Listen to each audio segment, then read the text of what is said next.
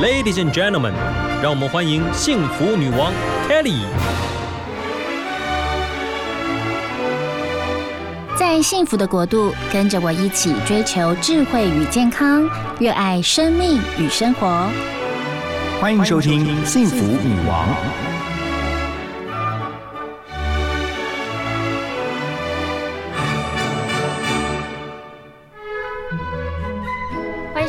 FM 一零二点五幸福广播电台《幸福女王》的节目，我是 Kelly 何泰。哇，今天我们节目哦，特别邀请到一个我第一次听到的一个职称，叫做园艺治疗师，在台湾，在国外我好像听过，可是在台湾哦，亲自面对面是第一次。我们欢迎杨慧胜，嗨嗨，Kelly 你好，我是慧胜，大家好。呃，我是园艺治疗师，对。那园艺治疗师跟园艺有关系，跟植物有关系，所以呢，我有一个植物的名字叫做碰柑。碰柑哦，对我很喜欢长辈们叫我碰柑老师。哎，我很喜欢吃碰柑，对它酸酸甜甜的很好吃啊呀。所以你为什么会踏上这个园艺之旅呢？呃，这是一个很奇妙的旅程。其实我一直以来很很害怕。某某师、老师、什么师、技术师，是很多师这样。那我本身很喜欢玩一些手作，然后做一些好玩、好吃的东西，然后呃也会带着小朋友玩很多的东西。那其中有一年，我的一个学校的一个陶艺老师就跟我说：“哎，慧胜慧胜，你很适合去做园艺治疗师。”嗯。我心里想说，园艺治疗师是什么？Kitty，你第一个听到，你觉得园艺治疗师在治疗谁？应该是很喜欢园艺的人，然后你去透过这个植物啊、花草去治疗人。哎，很棒哎！应该不是，如果是治疗植物的话，那你应该是农夫，花农或果农。哦，那时候那时候我不是这么想哎，我一直觉得园艺治疗师就是做一个园艺师哦，要种很漂亮的花，然后要很厉害啊，要绿手指啊，然后我就想都没想，我就跟他说不行不行。我没有办法这样做，然后一直隔了两年吧，是，然后我一直那时候的学习就是，哎，我的天命是什么？你看我是一个妈妈，而且小孩很小，我觉得这种东西是天方夜谭，要很久以后的事。嗯哼，但是在一个因缘际会里面呢，哎，老师就给我一本书。嗯哼。然后他说：“你看了之后再说。”我一看之后，哇，惊为天人！啊，这就是我的启蒙老师，也就是台湾第一位在美国取得证照的呃园艺治疗师的证照，很，那是黄胜林老师。我觉得他好有慧眼哦，他看得出来说：“哇，你可以去当园艺治疗师。”哎，他是你的伯乐。对对对，真的。然后一路下来，你当园艺治疗师，你最大的心得，我好好奇。就是透过这些植物啊、花草去跟人啊教他们怎么样啊自处，又或者是与人相处。几年下来，你的心情是？呃，其实，在这个过程里面有很多的忙碌，然后也有想放弃。嗯哼，因为我们的台湾园艺辅助治疗协会的这个证照的取得，它是沿用那个美国、加拿大的制度。嗯，我们有一系列的课程，还要加上七百个小时的实习。哇，你们要懂得很多很多植物，认识很多很多植物，要吗？倒不用哎，哦，不用。但是最主要是个案，就实习都是跟着老师，那去学什么呢？除了我们会学植物的知识以外，最主要我们去看看这个植物跟个案之间它发生了什么样的关系，或是我们服务的一些特殊的对象，他需要怎么样的协助，这是我在这个过程里面最大的学习。哇，待会儿我一定要来问，就是哪一些植物跟你相处最多？是 是是，你应该会呃，例如说大树或者是小花或者是小草，各有不同的疗愈功能，是这样吗？当然，好好奇哦，真的，我觉得这个是非常有趣的。所以其实不同的植物，它其实跟人相处，是我们要跟植物对话嘛？可以告诉我们一下，如果我是被你治疗的人，你会怎么样来治疗我？啊，简单的来说。呃，在整个中秋节的期间，我们都会呃应应这个时节，然后去设计一系列的活动。呀，中秋节刚过，可是你还是可以治疗我。是是是，啊，所以那时候呢，我们很多园艺治疗师会用柚子，嗯，彩绘柚子，是，或是做柚子娃娃啊。哎，这个就叫手做柚子娃娃。哦，彩绘柚子，对，我们常常是把柚子剖开，然后或者戴帽子，对，戴帽子，或者是在柚子上面画爸爸妈妈、儿子、女儿这样。是，那柚子要放很久，所以我们可以在中秋节还没到以前，然后一直到现在中秋节过后，你的作品还是在家里摆着，那它给它不一样的漂亮，对不对？嗯，好，这个有时候我们会讲，它可能只是手作，是，可是那园艺治疗呢，我们会加一些什么？嗯，好。在这个过程里面，来中秋节，呃，我们常讲嫦娥应悔偷灵药，碧海青天夜夜心。嫦娥就是呃，有一首诗《嫦娥奔月》哦，对不对？是这样说的。那我们会觉得。里面讲的就是啊，嫦娥啊，你应该会很后悔，你偷了灵药，所以现在在遥遥遥远的月宫里面遥望思念他的亲人。啊哈。但是有时候我会在介绍节气，然后介绍故事的时候，会跟长辈说这个，但重点不是这个故事，而是我们会提醒长辈，是我们是不是？常常听别人怎么说，嗯，听故事怎么说，嗯，就会误以为，哎，就是这个样子，嗯。可是嫦娥真的是偷了灵药吗？嗯，有一则故事写的不是，她是为了保护帮她的先生保护这个灵药啊啊，因此呢，她才。受到这样的，其实故事的背后，先生每年在八月十五都会在后院遥祭月亮，思念这个嫦娥。哦，哎，我们的人也是哦，是有时候我们会常常觉得心里很委屈。嗯，好，别人都随便说、随便讲，然后我心里就被误解。嗯，那是不是我们有一股力量，可以不要看着人云亦云？嗯哼，然后也可以在自己内心里面呢，只要我们行得正。然后呢，为自己肯定，好好的爱自己，然后不是完全不要理会，而是不要因为别人不能了解我们，或是误解我们，然后让我们心里很受伤。所以，我们也会透过呃这个样子的提引，然后呢，跟长辈说，这个呢，嫦娥。就像自己一样，然后在这个往后的日子里面，好好的陪伴我们，然后到他成熟的时候呢，就可以把它吃到肚子里面来滋养我们的身体。哎，这个就是手作跟园艺治疗工作它很不一样的一个地方呀。没有想到园艺治疗师就是透过呃植物，它是一个媒介，也透过节庆节日啊，它也是一个你们在传达跟老一辈长辈他们彼此沟通的一种很好的一个方式，等于是跟他们。聊天，然后说故事，然后去治疗他们可能心中的一些。呃，不管是想念也好啊，又或者是一些人生观啊、价值观也好，对不对？很有意思哦。其实您担任园艺治疗师也好多年了，那常年在很多的校园呐、一些社福机构哦服务，然后呢，透过植物要去治疗一些人，不管是我们的身心灵，都可以透过你，然后媒介是植物来疗愈我们。那可以分享一些感动的故事吗？我相信好多你的学员说啊，跟着你就觉得说自己真的被治疗了，也被疗愈了。嗯，好。呃，先来聊一下那个真的叫做幸福女王的疗愈故事。好，呃，记得有一次我们的园艺治疗活动，那邀请的单位他就要求说要做吃的，嗯，因为它是跟一个女性有关的一个系列活动。是，那那一次我们就结合了艾草，用艾草去做。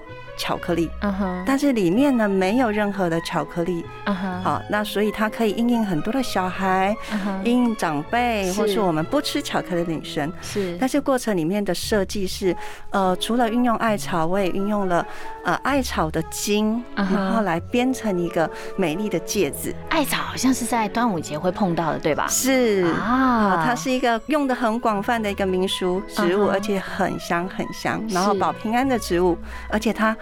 叫艾草，一直被叫它有满满的爱的能量，嗯，就被结合了在这个课程里面。是，那好玩的是，我那时候我们就除了吃以外呢，就做了一个艾草戒指，嗯，然后这过程就引导大家好好的爱自己，尤其是辛苦的妈妈们，嗯，然后之后呢，重新呢把自己外在忙碌的自己嫁给那个内心的自己，所以我们女生都很崇尚戴戒指这件事啊。所以我们结婚的时候，对我们的会场就重新做了一个戒指，编了一个戒指，然后为自己戴上戒指。其中啊，嗯，刚好只有唯一一位男生是陪着他的太太来，这时候很可爱，太太就说：“你帮我再戴一次，你帮我再戴一次。”那男生就很避暑啊，就不太敢。是，但是结果真的哦，男生就先生就拿了那个戒指重新戴戴上一次。那太太后来就分享说，她好感动，好感动。她说这一次戴上戒指的感觉，跟她。穿上嫁衣的那个感觉是完全不同的，这个就是我自己很开心，在这样的小小的一个活动的插曲里面，然后可以带给大家更不一样的生命体验。呀，我觉得其实有时候我们说人生很需要呃有一些机会，如果你可以重来，可是。真正的人生是无法重来，因为时光真的无法倒流。但是透过你们设计的这些活动，我们可以把人生某个几个啊几个点、几个关键点、几个 moment，就像您刚刚提的，他透过先生重新戴上这个艾草戒指，他竟然就会幸福油然而生，然后再幸福一次，甚至是更幸福。我觉得那个时候你应该非常感动，很感动，因为重点是，我觉得。除了把一个教案的实物或是一个学习的东西带给大家以外，这个就是远力治疗师我在这个工作里面我最喜欢的，而是透过这样的植物的连接，我是串起那个桥梁，然后疗愈每一个人，呃。他的幸福感也许是当下我们觉得没什么，但是对这位女性而言，她可能油然心生了非常多的感动，或是在瞬间这样的小举动，也许是她的渴望，嗯，好，也许是她呃生命里面有很大的转变，就在这一秒钟完全被疗愈了，然后也完全充满了幸福。那看到这个是我在这个工作里面一直支撑，我觉得。我好喜欢，好开心。那你自己最喜欢哦？除了你的外号是碰柑之外，你喜欢哪一些植物啊？哪些植物是你一路就是设计很多教案下来，你特别喜欢的植物有吗？我好好奇。呃，我很喜欢的植物是它可以怎么用哦，很特别哦。嗯。我跟很多的朋友喜欢去焦山玩，是，然后或焦山在哪里？呃，阳明山哦，它很近，对不对？哦，就在阳明山，OK。对，而阳明山现在有一条呃，全世界第一个国家公园通过的那个宁静森林步道哦，可以去走走。好，好，那我很喜欢这样，但是很多朋友或是去植物园、大安森林公园，嗯，很多的朋友就会喜欢问它是什么。它叫什么名字？对对对，哎，我都下载一个 app，它就是一 一照着那个植物，就它告诉我们名字，有没有？嗯，现在有这种 app 很厉害，哎，是手机 app，啊，但是我比较偷懒，你都我都跟他们说不要问我，我只会问，我只会问植物说，你可以让我怎么用？你好漂亮哦，我可以怎么把你用在教案上面带给大家？你很有趣，所以你就说嗨，我也不知道你是什么，但是你可以怎么让我用？就这样跟植物对话。是我很喜欢做这件事，或是枯枝啊、落叶啊，常朋友跟我走一走，我就说，哎，这可以拿来做蝴蝶耶。然后朋友会说。啊，这是什么草？我说就是很漂亮的草，很漂亮的草。你这样让我想起一首歌，叫《兰花草》。我从山中来，带着兰花草。是 OK，我觉得不知道为什么聊到植物哦。就会让人家觉得很疗愈，可能是因为人都很需要跟大自然共处。像您刚刚聊到的到阳明山步道啊，然后说你跟植物对话，一整个觉得好有趣。像刚刚我们也因着你的关系就播了兰花草，你知道兰花草是。民国六十八年，银霞唱的歌，嗯，你就勾起了我我小时候的回忆。我也很喜欢这首歌呀。所以呃，来聊一聊，您刚刚说就是有一位呃女士，她因为重新戴上了戒指啊，那个艾草戒指，她重新感到幸福。但事实上，在你整个服务的过程当中，你也接触到很多一些团体啊，像是失智的老人呐，又或者是安宁的一些团体。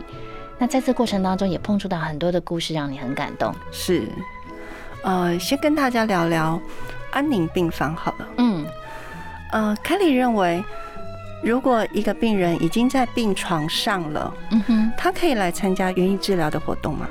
应该可以。如果他的行动还方便的话，可能在院内会有一个呃特别的教室，家属可以把他推过去一起参加。这个是在我实习还在实习的时候，然后呃，在亚东医院的安宁病房，是亚东医院在做安宁的部分做的非常的好。嗯，好，那呃那一次让我很惊讶的是。哇，他们呢几个护理师就一起推着一张那么大的病床，嗯哼，然后来到了教室里面。是，那他的太太在那里就陪伴着他，那他只能躺着，什么都不太能动。呀，但是我们在那个过程里面呢，太太会为他手做，然后也会让他闻香，好，让他去感受，让他触摸所有的植物。嗯，那我们只看到，哎，这个病患呢。他就眼光闪烁的，然后不断的盯着那个太太，我觉得那是非常感动。那最后有一次很感动的是，那个作品结束之后，太太呢靠在他的旁边，然后把做的香包，然后放在他的枕头旁，然后也把一个很柔软的娃娃，然后告诉他说：“这是我为你做的。”其实当下我自己也觉得，哇，好感动，眼泪都泛光，然后。常常遇到类似这样的状况，我都说，嗯，对，这就是支持我在园艺治疗路上我要持续坚持的，因为我想要看见，我想要成为他们的隐形翅膀，支撑着他们。呀，常常我在我的生活当中，我也很需要哦。有这个绿色啊，绿意啊，然后希望自己是一个绿手指，然后能够呃跟大自然也好，又或者是家里的盆栽也好，像我很喜欢种这些香草啊等等那种香气，然后你碰触到叶子哦，虽然有时候不要亲手去碰，你就会觉得说哇有你们真好，然后勤灌溉啊，像农夫一样啊去灌溉这些花草，你就觉得在这个过程当中内心就被疗愈了。所以我们常说植物是有疗愈力量的，是的，尤其对于病患来说，嗯。他们格外需要有一些媒介去带动他们，呃，内心有一些很孤单的吗？或者是一些彷徨的吗？是可以被有机会被点亮一些希望。所以我们在教案上面的设计啊，我们就会因应类似，哎，也许当我是这样子的时候，我就会有这样的需求。是，所以我们就会设计一些，比方说娃娃。嗯哼，好，那娃娃它有非常触摸起来很柔软感。那呃，园艺治疗部分我们会结合五感，嗯，那会有香味、有触觉，所以里面就会塞一些香草的植物。那这些香草的植物其实它的香味对我们身体就有健康促进的功能，所以它可以靠在他的身边，然后接触它柔软的感觉，可以闻到滋养他身心的香气，然后进而整个身心。或许到高层次的灵性也会得到养生跟滋养。对，所以其实这些植物哦，它也可以运用在我们的生活跟饮食上。是哦，假设你要建议幸福女王，我怎么样来让我的日常生活可以有植物来陪伴我一起？呃，我们在很多的课程设计里面会有一个就是呃家庭菜园的概念哦啊。会有很简单的栽种的知识教给大家，然后呢，也许就是很简单的，你可以在你的窗台，你可以在你厨房，就可以去做一些种子的孵育，然后之后进而就可以采收，然后可以入菜。那这也是我们在园艺活动里面也会带着大家做的。一起栽种，然后之后大家一起采收，然后一起把它做成，比方说生菜卷呐，哦，或是刚才有提到，好实用哦，还可以做生菜卷。对，所以你家里可以得到学到绿色植物的照顾，然后可以装饰你家里，点亮你家里的绿意，然后。最后呢，又可以供养你的身体，然后做成美味的食物，这是很棒的一个活动哦。所以像我这样子还不错，我来分享给你。我家里阳台有种葱，嗯，对。然后有种，当然有一些植物，像什么万年青，但是有种一些香草，直接就是迷迭香入菜啊，百里香入菜啊，就这样子，就算是有把这个绿色呃融入到我的生活当中了吗？是，OK。你让我想起了一个课程的例子，是。这群长者呢，他们是呃失智长者，而且他们的功能比较低弱。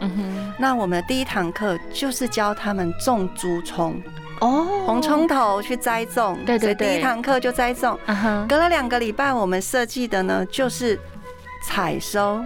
剪下来，对，我们会遇到长辈不敢采收，为什么？他会觉得我照顾成这样，他跟我的孩子一样，我舍不得采收他，真的会这样子。所以我们的。媒介，我们这个桥梁的疗愈力量，我们的工作就来了。嗯，我们就会带着长辈去探讨。嗯，然后之后会告诉他，你辛苦的，不管他是不是孩子，嗯，你辛勤的、辛苦的为他付出这么多、这么多，每天帮他灌溉浇水。啊哈，这时候呢，你也是有这个，呃，应该说资格，啊哈，或是说已经是你。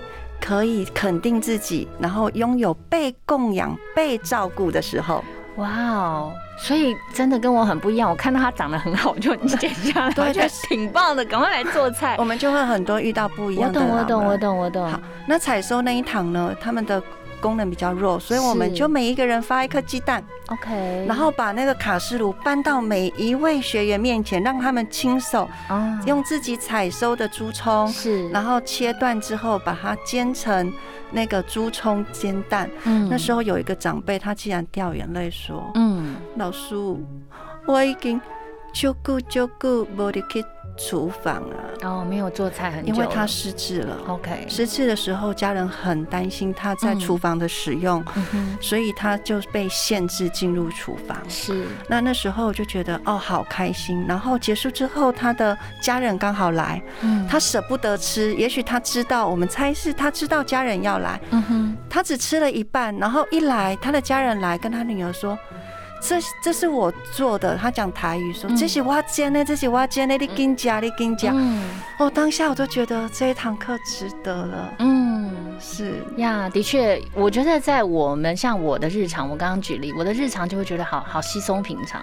可是对于您所服务的这些长者，对他们来说，竟然让他想起了他多年没有办法进去厨房。对，那也许是他好生好生的再一次为别人做菜的愿望。对呀，他可以端一道他自己做的菜，然后。然后去服务他的家人，他竟然会感动落泪，这种事情，我觉得听起来就很感动。所以，其实植物呃园艺治疗师对于我们的日常，对于很多您所服务的这些长者，真的太重要了。觉得老师是一个相当热情，就是内心非常澎湃的人。其实你家里面有四个女生，然后一个男生，就是你是众多兄弟姐妹，可是你很特别，听众朋友。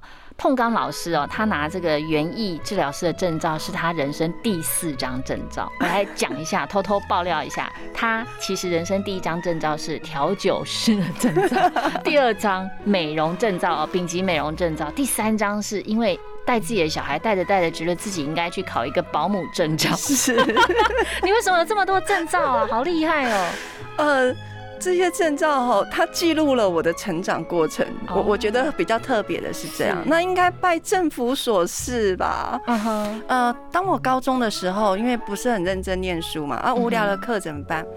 呃，我就会开始想，我好想有一个咖啡馆啊。然后，尤其是那时候，宫崎骏的卡通非常的迷。对。然后我又是海边出生的孩子，然后就会梦想那海边咖啡屋。哦。然后就会，然后所以我连名字、连主题曲，然后我都想好了。啊可是那时候政府开始在推证照化。是。那证照化之余，就想，哎，可是我未来有这个梦想，那如果没有证照，我能开吗？嗯。所以就闲闲没事的时候，就想，哎，那与其这样，我。边开始学习，然后就边去拿证照，所以就拿了我的第一张调酒证照。哇，开咖啡厅的人去 拿调酒证照，那咖啡师还没拿到，哎，就先去拿美容证照。调酒证照是咖啡厅里面，如果要卖调酒、有接触饮料的饮品店，就要这一张证照。所以会调酒的人一定会咖啡，是这个意思吗？那如果对，那咖啡厅，我们以前不是很流行那个 vodka，或是做一些淡蜜汁类似那种调酒或粉红佳人嘛，很漂亮。你看那个搭配着蓝海，然后白云。所以那时候我就觉得，我就觉得一定要有，一定要有调酒在我的咖啡馆里面。那那这样我会限制啊。我懂，我懂，我懂。我以前呃，在大学时代曾经在西门町圆环附近一个非常知名的这个咖啡厅打工，现在还在。嗯，一楼就是调酒吧，是，然后也有各式各样的单品咖啡。哦，我知道你喜欢的是那种咖啡厅。那为什么后来又有美容证照、保姆证照？因为长太丑了。我啦，我啦，我经验过那时候会觉得，嗯，哎，女生啊，你看街上了好多女生，皮肤好好好漂亮哦。那那时候我刚结婚，是刚结婚的时间就好像比较闲，因为刚进入一个家庭，还没有想要生小孩嘛。那觉得能干嘛呢？就去看看那个美容到底在做什么。这样最起码我学到一个可以让我自己稍微变漂亮一点，然后皮肤好一点。而且我家里的姐妹，我有三个妹妹，我们家五个小孩。那这样我妹妹们都可以受用啊！哦，那但是真的，他们都受用，我没有受用，因为我要帮他们做脸，我做不到自己，没有办法躺。姐姐学习，妹妹受用。是，然后因为有了小孩，然后你就再去考保姆证照。我也有小孩呢，我觉得我小孩照顾的也挺不错，可是我就没有保姆证照。你好厉害哦！哦，这个也是跟刚才的。接续那个姐妹故事是有原因的。我自己的小孩，我就觉得两个小孩个性是不同的。对。那我就发现，我本来想说第一个男生照书养，嗯哼。第二个也是男生呢，哎，就照第一个养不就好了嘛？就少看书了嘛。是。后来发现我两个孩子个性是完全不一样的。嗯。那除了这样的个性的了解以外，再来就是我下面很多个姐妹啊，那。我觉得，哎，如果我可以学习一个比较，嗯，有专业的如何去照顾孩子，包括洗澡啊、按摩啊，然后还有安全的维护，我觉得都可以受用在我的家庭里面。所以那时候也是想说，刚好也有这样的补助专案，然后我就去拿了保姆证照。原来如此，所以呢，您人生的轨迹就是用这个青春岁月，然后一张一张证照累积下来，然后到了第四张证照，就是我们今天访问的主题。您是园艺治疗师，是，我觉得你的人生好有趣哦，可见人有无限的可能。OK，是，就是因着呃生活的需要，然后你有学习的心，然后政府有补助，你就去考了证照。对，然后有这么多证照，大家都说现在证照很重要，这么多证照真的挺好的。是，好哦，那请碰刚老师最后来跟我们分享一下。植物对于你的生命当中，我觉得已经奠定了一个非常重要的一个位置。你说你到老都想要当园艺治疗师，最后来鼓励我们大家一下吧。呃，我很想跟大家分享，就是逐梦这件事。嗯，呃，我有那么多的征兆，但是以前我真的很害怕。嗯，害怕是因为工作，因为家庭，因为孩子。其实，呃，身为一个母亲，尤其是一个女性同胞也好，我们。本身就具备了那个妈妈的照顾别人的能量，嗯，那很容易就会在不知不觉中把自己抛到后面。我曾经也是有一段时间是这样，就是以孩子为主，以家庭为主。你看我刚才很多的证照，我真的就是一个很爱玩的人。嗯，那那时候我会觉得说，啊，如果我很多东西一直要到我年纪大了，一直要到我老了，一直到我小孩长大了，我再去执行它，我觉得。似乎我会担心我学习力不好，嗯，或是我会担心我失去了勇气，因此就在之后就看到说，哎，原因治疗，我非常的确定，这就是我喜欢我要的，就是从玩的过程里面，我要去设计想很多玩，那从玩的过程又可以帮助别人，然后我就开始去追逐，然后只是把这个目标的时间拉长，然后不放弃的一直慢慢的照着这个轨道。前进，所以也很希望鼓励每一个人。我觉得自己有这样的梦想，我们不用担心达不到，只要我们现在开始规划，开始起步，慢慢的走，总有一天会得到自己想要，走到自己的目的地。太好了，然后碰刚老师要提醒大家，其实虽然疫情的期间很多的课程可能现在都有减少或取消，但是听众朋友如果有兴趣的话，也是可以去看一下，在呃政府有提供很多长照的服务，有一些据点就会提供像园艺治疗的这样的一个服务哦给大家，大家一定要去关注。好，今天非常谢谢碰刚老师杨慧生老师，谢谢大家。当中一起跟听众朋友说拜拜喽。好，拜拜，拜拜，谢谢大家，拜拜。